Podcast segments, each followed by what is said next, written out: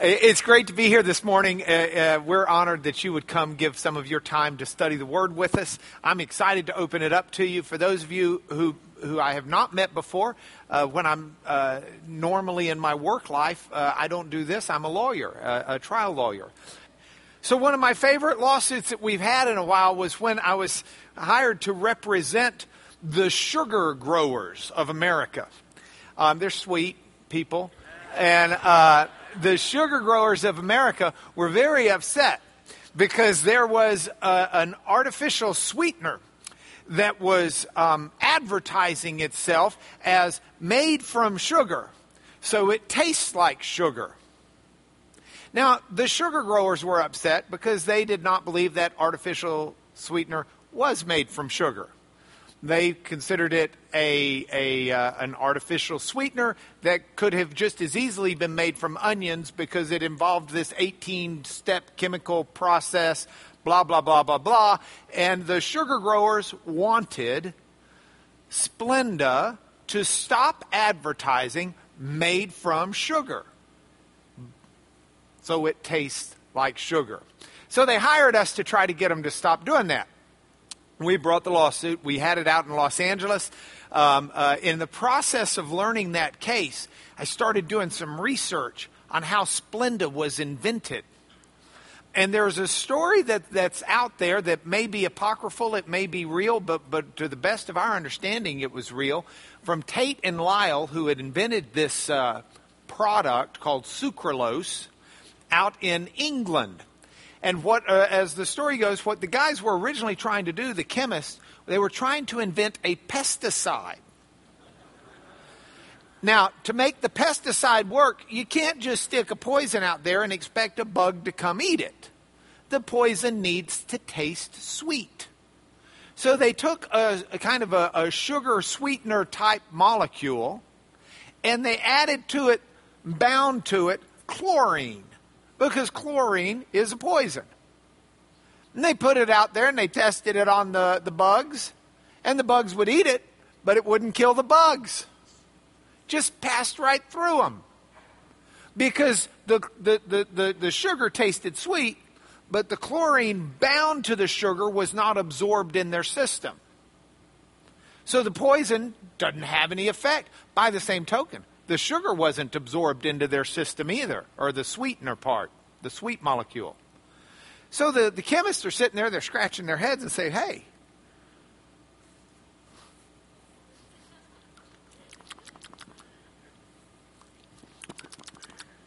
tastes pretty sweet.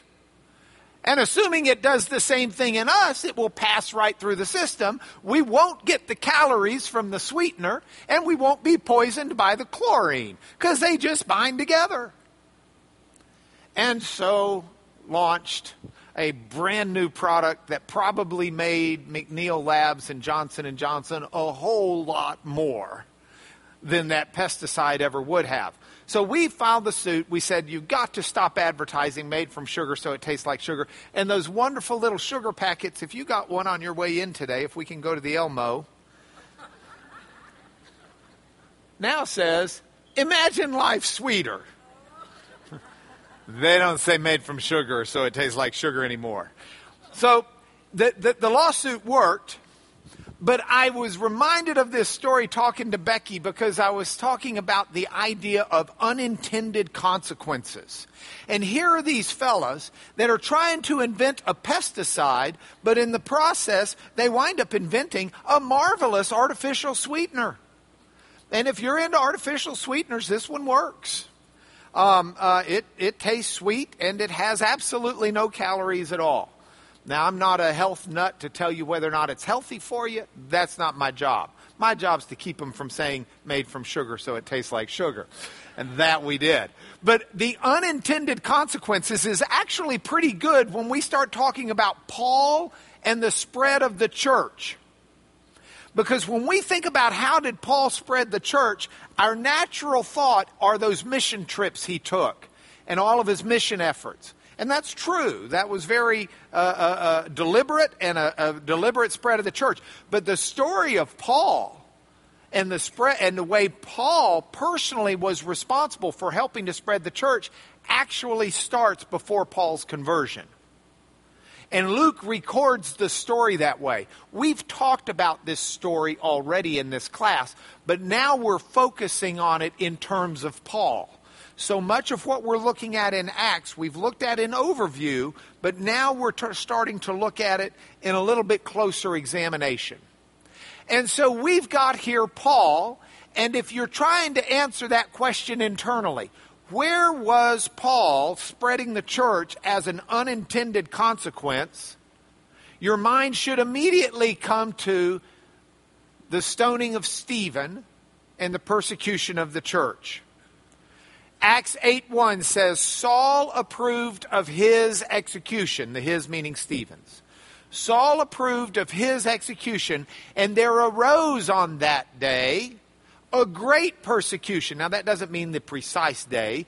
Day in the Bible can mean an, a, a, time period, just a, a, a period of time. There arose on that day a great persecution against the church in Jerusalem. And they, they being the church, were all scattered throughout the regions of Judea and Samaria. So, as a result of Paul and the persecution of the church, the church spreads like a virus.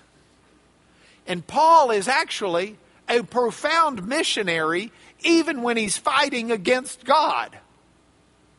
Because God takes Paul's efforts in one direction what Paul had as an unintended consequence was clearly intended by God. You see the same reference later on in Acts 11 where Luke says, Now, those who were scattered because of the persecution that arose over Stephen traveled as far as Phoenicia, Cyprus, Antioch. Of course, they were speaking the word to no one but Jews. So it then took Paul to come in and start speaking it to the Gentiles as well. And Paul's used that way. So Paul and the spread of the church is our subject this week. I hope to continue it next week. But in the process of talking about Paul and the spread of the church, we've got to start with the unintended consequence that happened as a result of Stephen. So let's begin there. We will start with uh, Paul as a persecutor and the stoning of Stephen, our two main subjects to cover this morning. Paul the persecutor, let's begin there. Paul never forgot what he had been and what he had done. Paul never forgot the way he persecuted the church. Um, if you look at this passage out of Galatians, Paul says, You have heard of my former life in Judaism, how I persecuted the church of God violently and tried to destroy it, advancing in zeal beyond many of, uh, uh, of my own age among my people. So extremely was I for the traditions of my fathers.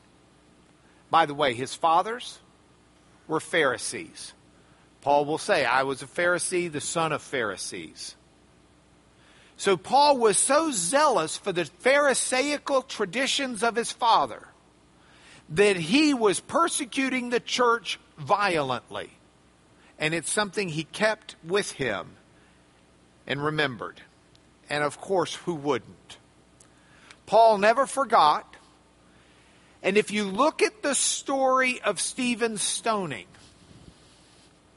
when Stephen in Acts 7 starts talking about uh, uh, uh, Jesus to the people, the reaction of, uh, of, let's go to the Elmo for a moment. The reaction of those who listened is got some words in it. When they heard these things, what are the things? Stephen's been arrested. Stephen's in front of the Sanhedrin. There are probably at least seven, well, there are 72 members of the Sanhedrin, we believe, or 71, excuse me. 71 members of the Sanhedrin. But to be on trial, like Stephen was, required at least 23 to be present. Okay? So, at least 23, but probably more. They heard these things as Stephen proclaimed not only Jesus being the answer to the long standing prophecies of the Old Testament, but to the Jews of the temple for being the people who killed Jesus. So after Stephen says these things, the people who heard him, they're enraged. They ground their teeth at him. But he, full of the Holy Spirit, gazed into heaven, saw the glory of God, and Jesus standing at the right hand of God, and he said, Behold, I see the heavens opened, and the Son of Man standing at the right hand of God. At this, they cry out with a loud voice, they stop their ears, and they rushed together at him. If we go back to the PowerPoint now. I mean, he starts talking, and they're going, la, la, la, la, la, la, la. Get him. That's the picture that's painted. They're enraged. They're grinding their teeth. They're crying out and stopping up their ears. This is a vivid, I mean, if, if you could go back in time and be there, you've got these, the sophisticated, the, the, the Sanhedrin, the ruling class, being thrown into a fit by Stephen. And Paul talks later about casting his vote, whether Paul was one of the 23 Sanhedrin who voted, or whether Paul was just one of the other people who was giving a thumbs up. Paul was there. And this is a vivid memory that's burned into his brain. Paul never forgot this. Acts 9 56 through 60. Paul will say, actually, it's Acts 7 56 through 60. Paul will say, when he hears, Behold, the heavens open, the Son of Man standing, they cried out with a loud voice. They stopped their ears. They rushed together at him. They cast him out of the city. They stoned him. The witnesses laid down their garments at the feet of a young man named Saul. Saul's there. He witnesses these things. He never forgets what he sees. Now let's go back to the PowerPoint. So, why would Paul do this? I think it's useful for us to ask this question What was Paul's motive in doing this? Why would Paul participate in killing Stephen? Well, you can say, well, he was a member of the Sanhedrin. No, no, no, no, no. Gamaliel, his teacher, even said, guys, we shouldn't be persecuting this. It'll die out. What was Paul's motive? Well, we see in the passage that we've already looked at in Galatians, and we'll see in others. Paul linked his persecuting to his zeal as a Pharisee. Now, what we've kind of done in this class, hopefully, if you've been tracking with us, is we've been building a house by taking bricks. And so we took bricks a couple of weeks and we talked about what happened between the Old and New Testament. This was almost a year ago. Then we took bricks for a couple of weeks and we've been talking about Paul as a Pharisee. And what about the Pharisees at the time of Jesus? But now we're taking those bricks and putting them together to build a house. And I hope as we do this, you see how much more there is to understand in Scripture when we put it into context. Because that's what we need to do here. We want to understand why Paul says zeal as a Pharisee would be the reason he was persecuting the church violently even condoning the stoning of Stephen. So I'm going to throw some passages up here for us to look at. We're going to look at a Philippians passage, two passages out of Acts, and then a Galatians passage. And the reason we're looking at these is because I want you to see that Paul says, I persecuted the church because I was a zealous Pharisee. I was zealous for the Pharisees, for the traditions of my fathers. So if we start with Philippians, uh, Philippians 3 5 through 6. Something we've already looked at here, or I wouldn't have highlighted it in this class, Bible. Okay, so Paul says, I was circumcised on the eighth day of the people of Israel. Let me let's take this into context. If we go back up to the start, Paul's talking to Philippians and he says, Listen, you shouldn't be putting confidence in the flesh and you shouldn't be bragging about who you are and what you've done. If anybody's got reason to brag about who they are and what they've done, it is I. It is Paul.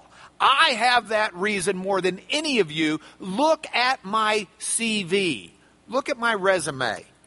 I was circumcised on the eighth day of the, I'm of the people of Israel. I'm of the tribe of Benjamin. All right, I'm of the people of Israel. That means I'm not a converted Jew. I'm of the tribe of Benjamin. That means we kept my genealogy all the way back. It's never been lost. I'm not a cloudy Jew. I'm a purebred. A Hebrew of Hebrews means he still knows the language, he still knows the customs. As to the law, a Pharisee. That's the way he understood Scripture. That's the way he approached it. That's the way he interpreted it. That was the tradition of him, the tradition of his fathers. And look what he links to that. As to zeal, how zealous was I as a Pharisee? I was a persecutor of the church. I was so zealous. Now, if you look at the next phrase, as to righteousness under the law, blameless. Paul, who condones the stoning of Stephen, who's a persecutor of the church, says, As to righteousness under the law, I was blameless. We're going to get to that in a minute. Why would Paul consider his persecuting the church holy and right? Okay? But first, see that link between Phariseeism, being zealous as a Pharisee, and persecuting the church. You also see the link in Paul's speech in Acts 22. Acts 22, verses 3 and 4, Paul says, Acts 22, 3 and 4. This is his speech we talked about last week, where we talked about him being a Pharisee. But I want you to see, we didn't pull out the link where Paul links that Phariseeism to his persecuting the church. I'm a Jew born in Tarsus in Cilicia, brought up in the city, educated at the feet of Gamaliel, according to the strict manner of the law of our fathers. Those are his Pharisee fathers. Being zealous for God, as all of you are this day, I persecuted this way to death, binding and delivering to prison both men and women as the high priest and the whole council of elders can bear me witness. From them I received letters to the brothers, and I journeyed toward Damascus to take those also who were there, bring them in bonds to Jerusalem to be punished. Paul did this because he was zealous for his Pharisaical fathers. That's why he persecuted the church. He'll add to it in chapter 23, verse 6 where Paul perceives that one part were Sadducees and the others Pharisees. He cries out, Brothers, I am a Pharisee, a son of Pharisees. This is his lineage. These are his fathers. This is what he's doing. Then the Galatians passage, last but not least. We're going to put all these together. So just hang on to the bricks. Galatians 1 13 and 14. You have heard of my former life in Judaism. I persecuted the church of God violently. I tried to destroy it, advancing in Judaism beyond many of my own age among my people. So extremely zealous was I for the traditions of my fathers, the Pharisees. Now, you put all of this together, if Paul's linking what he's doing to Paul being a Pharisee, I think the question becomes if we go back to the PowerPoint, why would a Pharisee be persecuting the church. To know that, we need to put together some of the history of the Pharisees that we learned way back when we were talking about what happened between the Old and New Testament. The Old Testament ends around 400 BC. The New Testament, the birth of Christ, happens a couple of years BC. So you've got almost a 400 year gap. And if you recall, during that gap, Alexander the Great conquered the world. What they considered the world. Conquered what they considered the world. In conquering the world, he took Greek literature, Greek education, the Greek language, and the Greek culture, and he spread it throughout the Mediterranean world. Now, after Alexander dies, his kingdom divides up into four different regions, ruled by four different generals, become dynasties. In the process, there's a fight over the Israelite dynasty, the dynasty around Israel, between the Seleucids in Egypt and the Persian rulers. So they're fighting back and forth. Now, if you roll forward into about 175 BC, there was this horrible fella named Antiochus Epiphanes who decided that he would take Greek culture and impose it upon the Jews. There were a lot of Jews that were going along with him. He took the temple in Jerusalem and he not only sacrificed a pig on it, but he built an altar to Zeus. This, in the process of, of taking Israel and all of its Jewish roots and traditions and turning them into Greek worshippers. Now, there were some Jews, some Hasidim, who were very holy men. And led by Judas Maccabees and his brothers, they went and fought against Antiochus Epiphanes. They booted him out of the temple. They won liberation for Israel.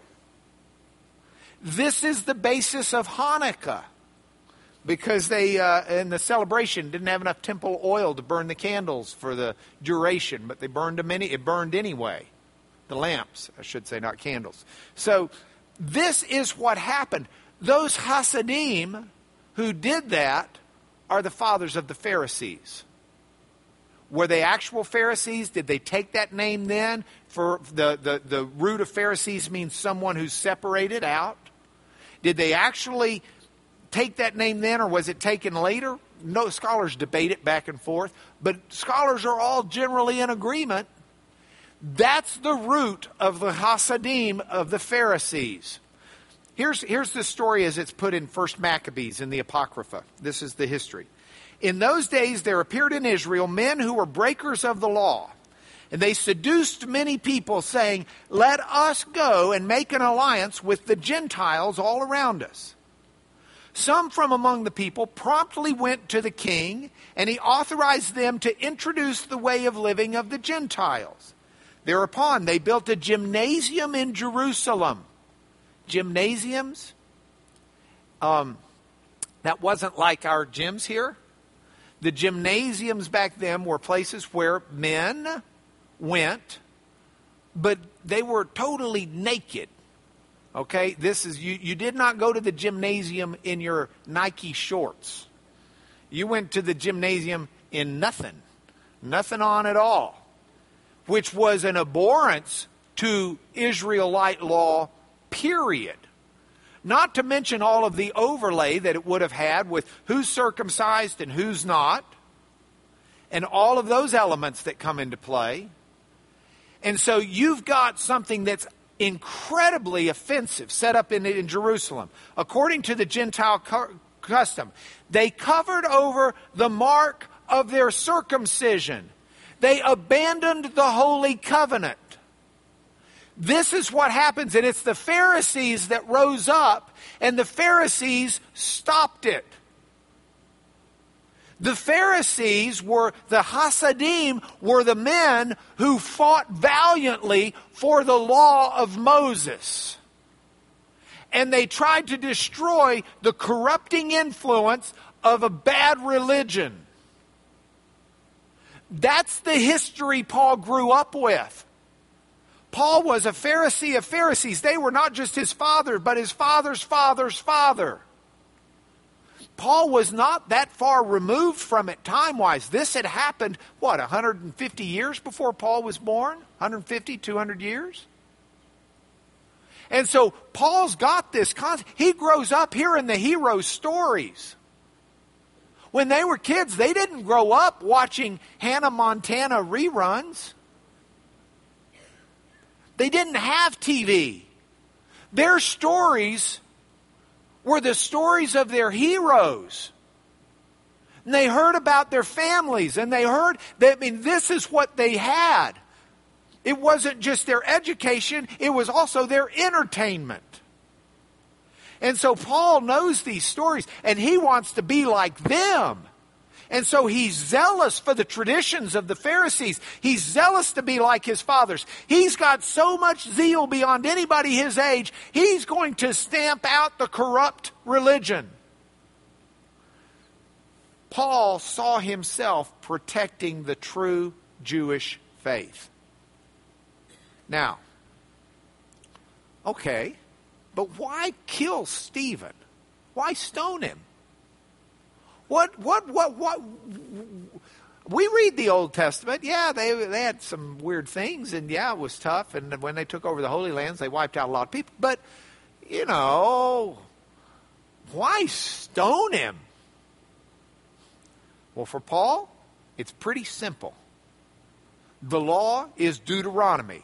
Deuteronomy 17, 2 through 7 says the following If there is found among you a man or woman, found among you in the name of Judaism, a man or woman who has gone and served other gods and worshiped them, and if it is told to you, and if you hear of it, then you shall inquire diligently. And if it's true, and if it's certain that such an abomination has been done in Israel, then you shall bring out to your gates that man or woman who's done this evil thing, and you shall stone that man or woman to death with stones. Paul's going to keep the law. As to law, he was righteous. He says, I lived my life fiercely following the law as I understood it. So Paul's got this. Look at it a little bit closer. Here's what he said If there's found among you a man or woman who's gone and served other gods and worshiped them, if it's told you, you hear of it, what do you do? You inquire diligently. You have a trial. And if it's true and certain, not just, yeah, I think that may be. I mean, there's no doubt that such an abomination has been done. That's when you take them out of the gates and you stone them. Now, this is what Paul's doing. And so when Stephen, everybody hears, look, if they had just been worshiping Jesus as a good guy, if they had just said, oh, Rabbi Jesus taught us a better way, that's not a stonable offense. You know, some scholars are real wrapped up in the idea that the New Testament doesn't say that Jesus is actually God. That the New Testament just says he was a good man, and the church later developed this idea of the deification of Jesus. Well, that's just hogwash. And the whole reason Stephen got stoned is he's worshiping Jesus as God. He's worshiping Jesus as Christ, Jesus as Messiah, Jesus as anointed, Jesus as the Son of God. And so you've got him worshiping Jesus as God. That's the word. And so what does the Old Testament tell Paul and others must be done? You inquire diligently. You bring such a one forward. And they do. They bring Stephen out amongst them and they bring him to court. And in front of the Sanhedrin, they say,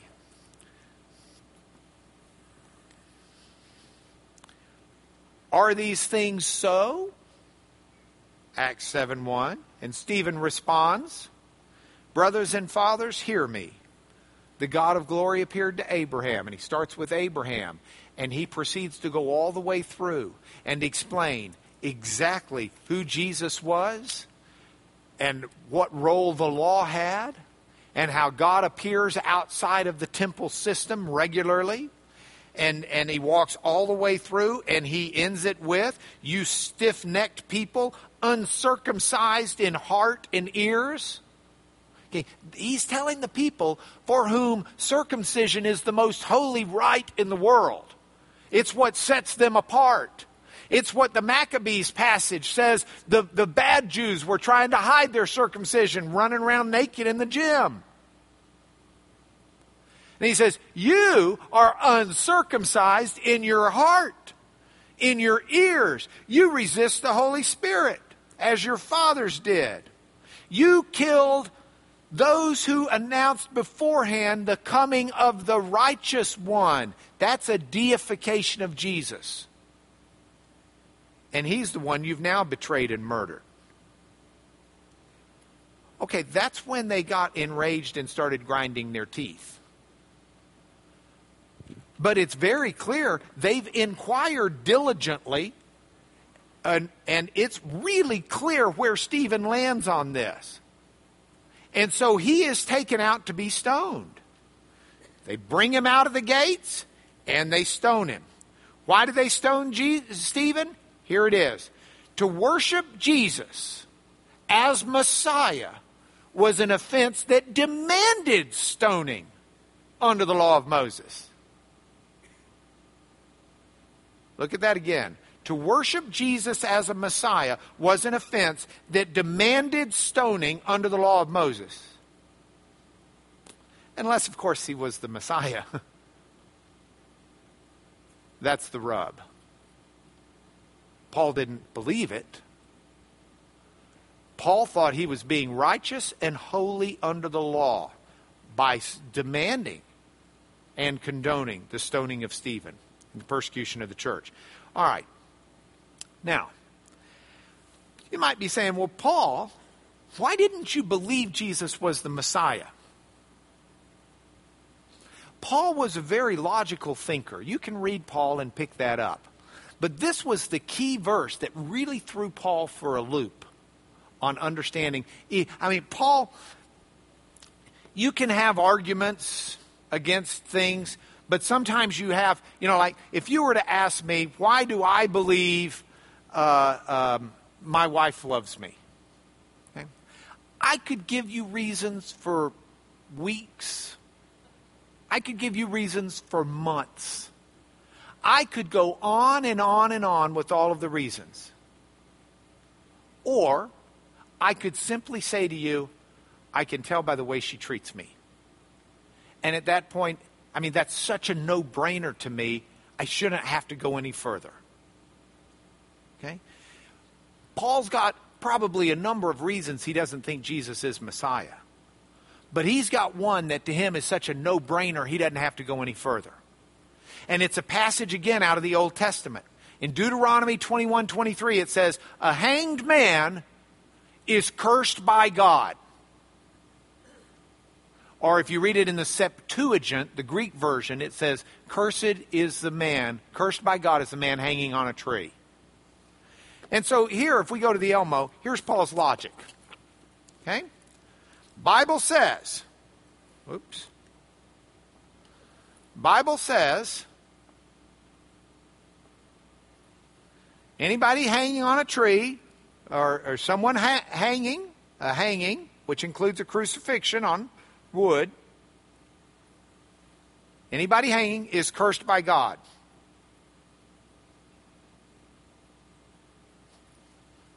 Bible says it. Jesus, that's point one. Point two, Jesus was hung on a tree or crucified. Point two. Therefore, Jesus is cursed by God.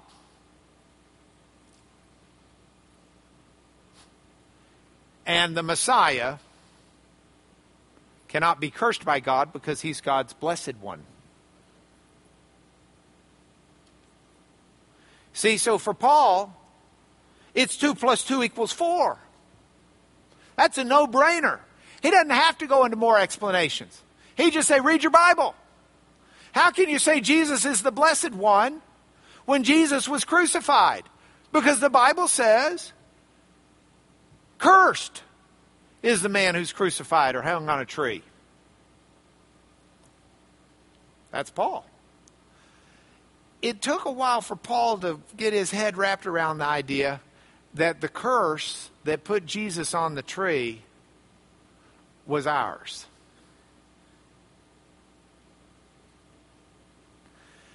But Paul, this is why Paul says that uh, the, the crucifixion is a stumbling block to Jews.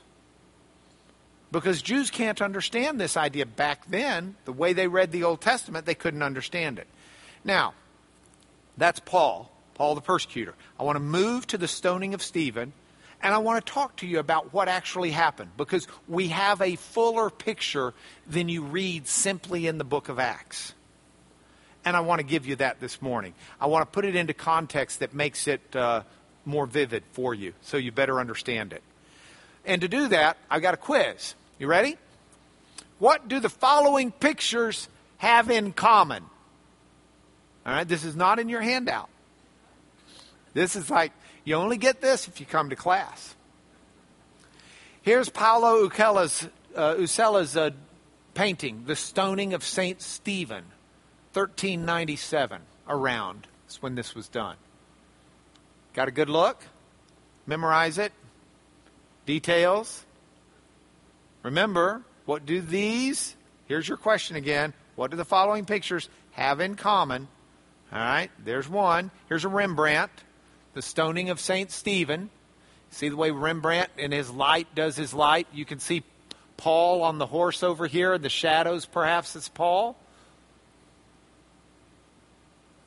What do these paintings have in common? All right, let me give you a third. Let's go to Fra Angelico's. This is on a panel, so it's not square. The original painting is.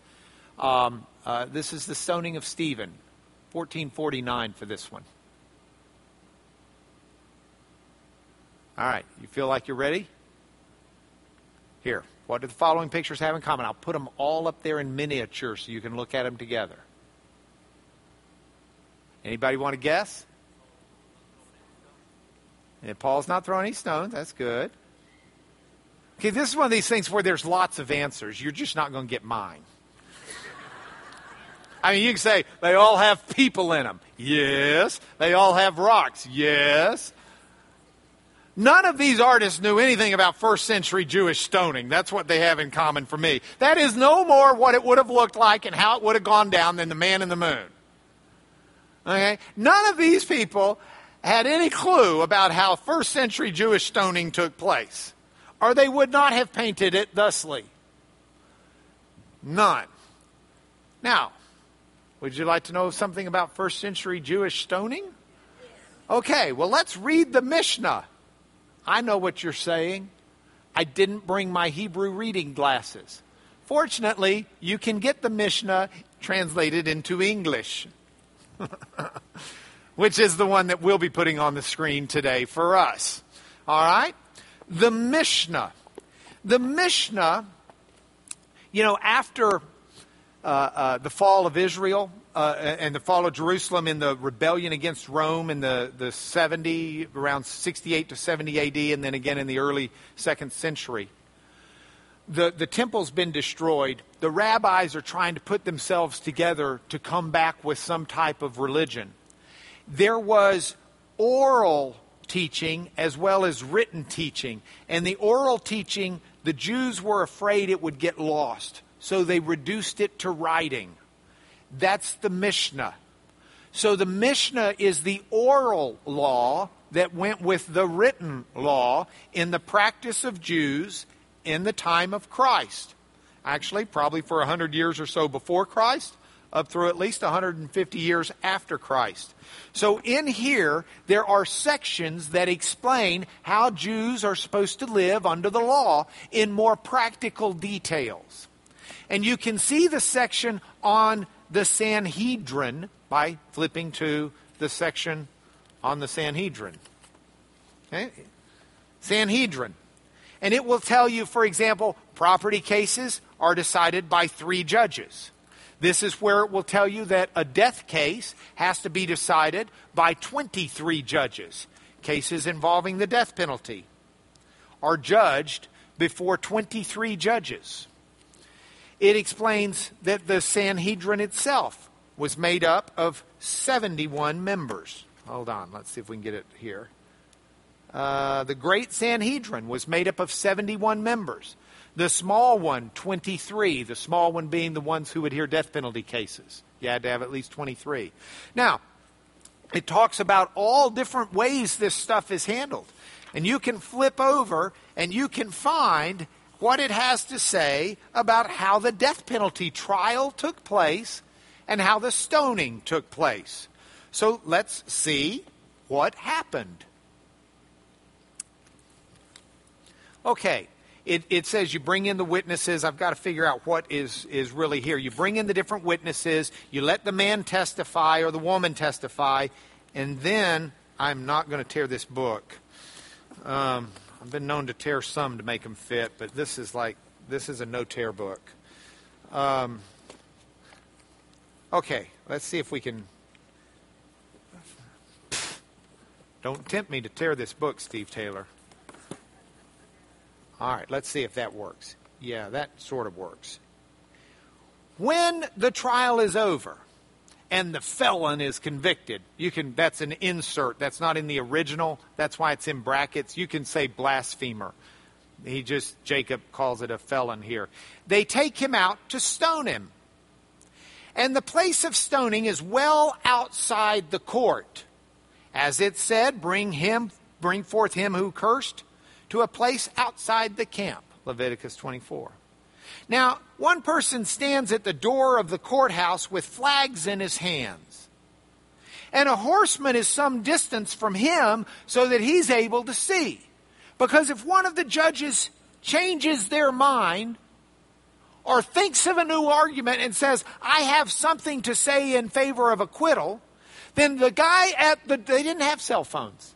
The guy at the door waves his flag, and the horseman who's watching for the flag takes off on his horse and gets there in time to say, Don't kill him. Now, even if the, let's see if I can make that a little bigger for you. Even if the convicted party says, um, I recant, I have something to say. Jesus is not Lord. They bring him back. They can bring him back four or five times, so long as there's substance in what he has to say. And if they then find him innocent, they dismiss him. If not, he goes out to be stoned and a herald goes out before him crying, Mr. So and so, son of Mr. So and so, is going out to be stoned because he did such and such. And Mr. So and so and Mr. So and so are the witnesses against him. Now, anyone who knows grounds for acquittal, he got any friends here that are willing to say something? Let him come speak.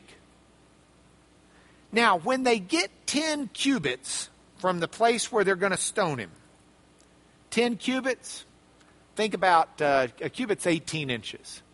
So that's a foot and a half. So that's 15 feet. When they get 15 feet from the place where they're going to stone him, they say, Confess. Because it's usual for those who are about to be put to death to confess. And whoever confesses has a share in the world to come. Even Achan, to whom Joshua said, My son, I pray you, give glory to the God. And they explain the scriptures where they get their views from. But let's keep going. If he does not know how to confess, they say to him, Say as follows Let my death be atonement for all my transgressions. Now, if he knew that he'd been subjected to perjury, in other words, if he knows that it really wasn't his fault and he didn't do anything wrong, then he can confess as follows. Because you don't want to lie and say, I confess, if you're not really confessing. But you do want your sins atoned for, so you need to confess for your sins, even though you're not confessing for the sin you're getting convicted and stoned over. Makes sense? Maybe not. But this is what you say. You say, Let my death be atonement for all my sins, except for this particular sin, because I really didn't do it. Now, when he's four cubits from the place of stoning, that's six feet, they take off his clothes. They still keep a man covered up in front and a woman front and behind. So they don't have them naked, naked. But naked. The place of stoning, look at this. This is what's wrong with all those pictures. The place of stoning was twice the height of a man. One of the witnesses pushes him over from the hips so hard that he turns upward while he's falling. They took you to a cliff that was about the size, the height of uh, a little bit higher than the eave on a house. So it's like being on the roof of your house and being pushed over in such a way that you fall, hopefully breaking your neck. The witness pushes him over from the hips so hard that he turns upward in his fall. Then on the ground, they turn him over on his hips again to see if he died. If he died, that's okay, you're done. But if he doesn't die, then another witness who testified against him takes stones and puts it on his heart. That does not mean you take a rock and put it there. You're standing up at the top on the higher part of the cliff and you take boulders and you start chunking them down at him. So you got 14 feet or so that the boulders are coming down. And he dies. Now, that's the way it was done. With that, I'd like us to look again at the Acts account because now it starts making a lot more sense.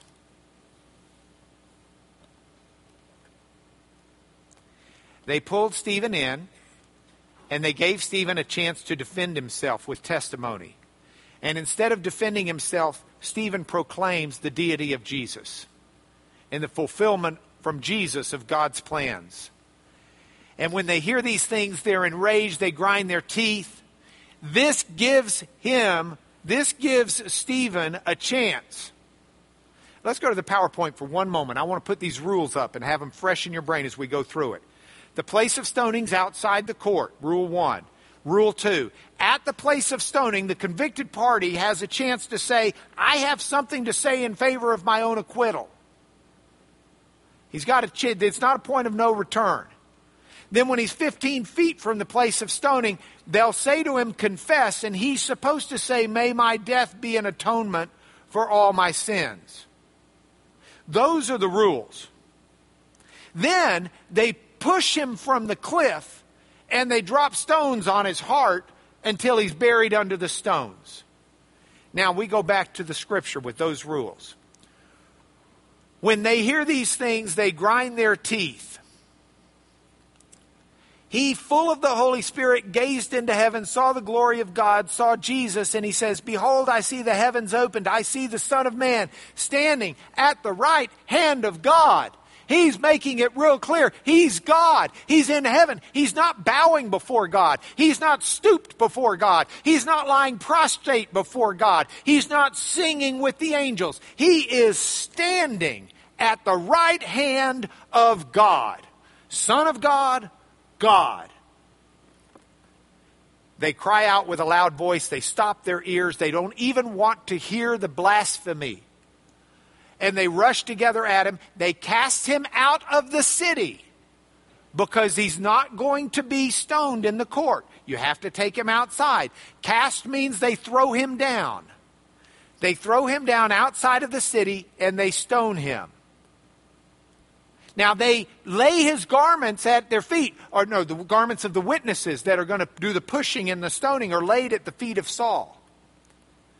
And as they're about to push Stephen, as they're stoning him, they're about to push him. This is Stephen's chance to recant and save his life. And what does Stephen say? Stephen doesn't say, God, forgive me for my sin.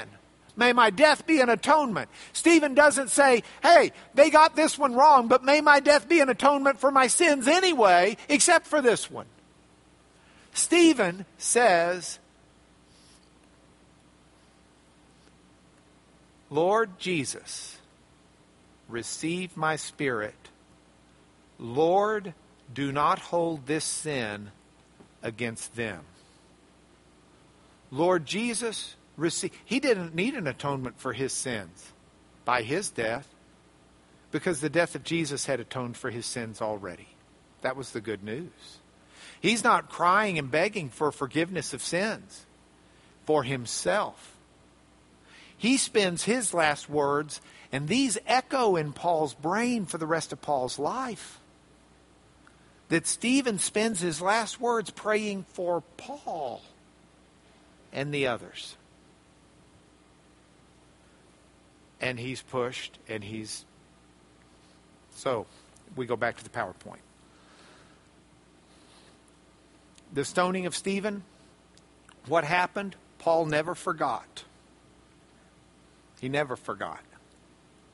Here's what Paul said to the Corinthians. He said, Last of all, as to one untimely born, Jesus appeared also to me. One untimely born. I'm the least of the apostles. I'm unworthy to be called an apostle because I persecuted the church of God. The word untimely born in the Greek, ektromos, it means a miscarriage or an aborted child. It's a, it's, it's a fetus born dead, delivered dead. It's a child that's dead coming out of the canal. Paul says, last of all, like a dead child, he appeared to me because Paul was dead in his sins until Jesus appeared to him and made him alive in Christ. Paul was dead persecuting the church, even though through his persecution the church spread. And it's a tremendous story. So that's Paul the persecutor, the stoning of Stephen, how it began as an unintended consequence. But from all of that, the church spread like wildfire, especially to the Jews, but it needed Paul to finish the puzzle and spread it to the Gentiles. And that's where we'll pick up next week as we look at his first missionary journey.